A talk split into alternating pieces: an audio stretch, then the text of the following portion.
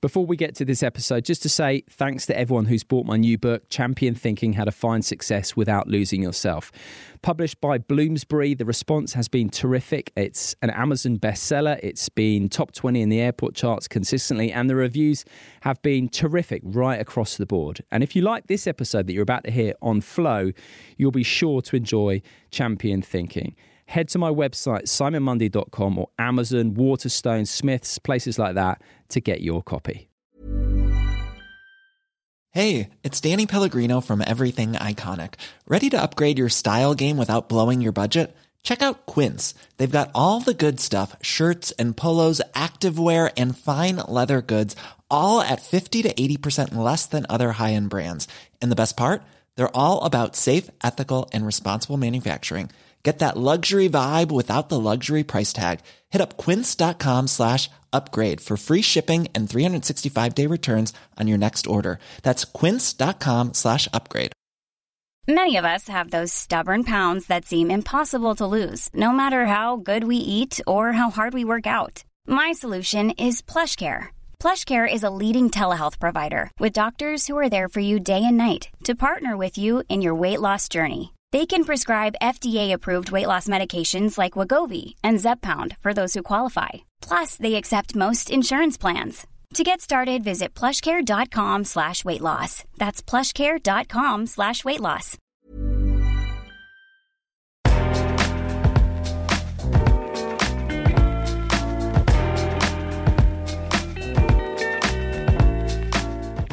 Welcome to this bite sized episode in which I take one lesson from one of my previous conversations and have a closer look.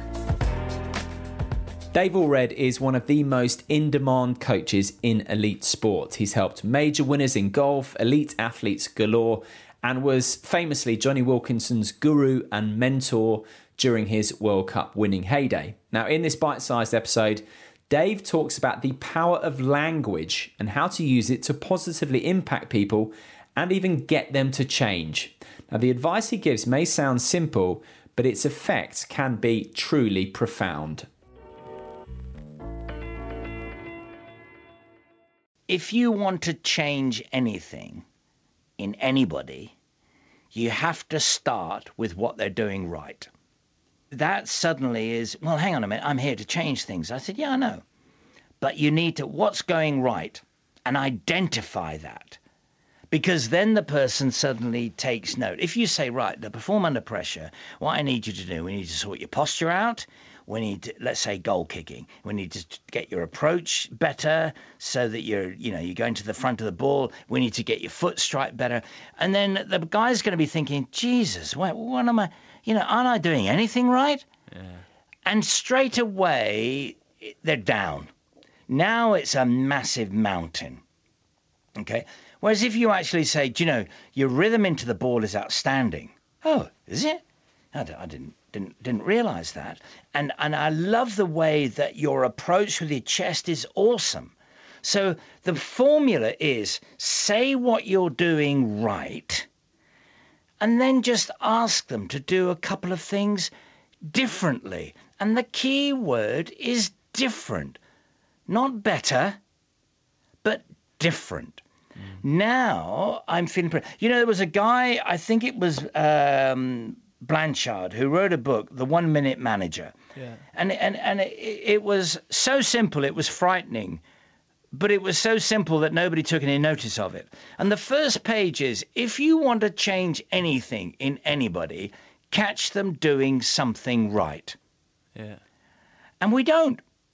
We just go straight on to right. You need to do this. You need to fit. This needs to be better. You know. And as soon as I hear better or worse, I'm going, oh no, oh no, because better means better than I am now. So therefore, I must be worse if we're not very high self esteem, we're going to interpret it the worst. Gosh, I need to get better at this, this, this, this, this. Well, bloody hell, I'm I'm in a bit of a state here. But if, well, actually, I'm doing a lot of things really well, and all I have to do is to do this, this, and this. Now, they might be incredibly difficult, those changes. I'm not saying they're easy, but I'm in a better place to take them on because I'm just doing something different. I'm not having to improve because I'm not very good. I'm actually having to do something different. And there's a lot of stuff that I'm doing really well. Now, whatever you're doing, aren't you in such a better place than that? And I found myself going way, way, way back when I was teaching um, maths and English. You, know, I, I, and particularly with some of the girls and, and, and some of the um, uh, uh, overseas girls that came in, and, and their English was not great at all, and their written English was, you know, really, really way below par. I'd actually find myself, gosh, you've got really nice handwriting. And the difference, they almost changed the way they sat in the chair Amazing. because nobody had said they were doing anything wrong. It would be covered in red ink. And what I found was, I said to them, "Okay, look, okay, there's a couple of things we need to we need to have a little bit differently. What I'm going to do, I'm just going to underline where I think you can change it. So I haven't used the word mistake yet. You know, there's nothing worse than a kid who does his best or her best, and it comes back covered in red ink. Do you know what I have to say, Dave? I think this is an absolutely crucial point, and just to sort of summarize again. So always start with what someone's doing right, and then move on to do differently. And this can be applied to your relationship, to your colleagues, and something that popped in my head is parenting. Because let, let's say a, a parent has the best of intentions, love their child or whatever, but perhaps they're not just not an effusive type of person, and as a result, they're not picking up on the things that people have done well, and they're just look. I'm trying to correct Yes. a- and set them on the right stage, and that com- comes over into perhaps not over the top criticism, but subtle and re- repetitive criticism. That then will chip away at that child's self esteem and will leave them, I guess, with an internal dialogue similar. And their self esteem could be really hit by something just because of a lack of awareness and a lack of this approach that you're talking about in that parent. Yeah, I, hundred percent, hundred percent, and it's really interesting. Um, I do some lecturing um, with parents at a particular school, which is a very, very sporty school in Australia. And I try and say to the parents, I said, you know, you you you, you go and pick your your son or daughter, in, in uh, you know, after after team practice, and often you know of course you're keen and of course you're interested but sometimes we get we get the wrong questions. Because if i say to them okay so how did practice to go? And you know adolescent kids well yeah all right okay. And then it's are you in the team on saturday? No. Hmm. And then it's oh well not to worry and blah blah blah the kid knows he's failed that's how, the way he thinks about it okay but if however you say okay um, did you enjoy practice today oh uh, what did you learn you know did the coach say anything to you and you ignore the outcome in other words we're just looking at the processes and eventually the kid will start opening up. And he said, "Well, what do you? What did the coach say to you?" So I need to practice my uh, left foot volleying. Really? Okay. Well, why don't we have a little go of that in the garden? And then he practices left foot volleying, and parent says, "Do you know what? I'm so impressed with you. For the last five days in a row, you've gone out and you've done exactly 20 minutes practicing your left foot volleying."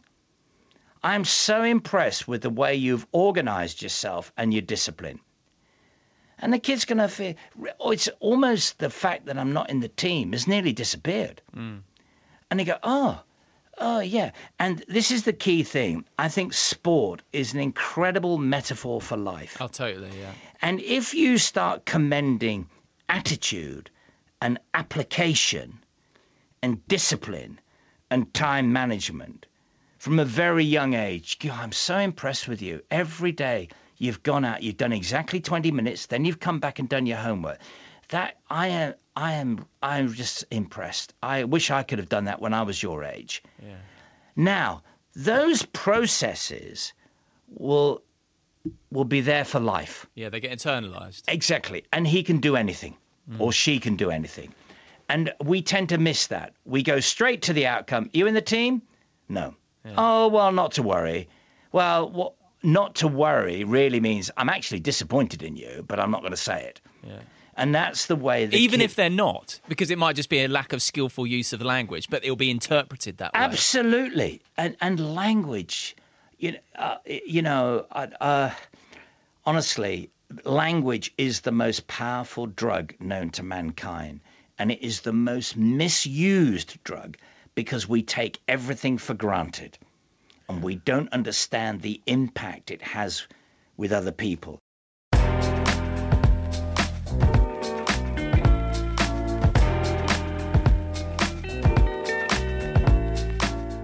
Thanks for listening to this bite sized episode, and please do sign up for my newsletter at simonmundie.com.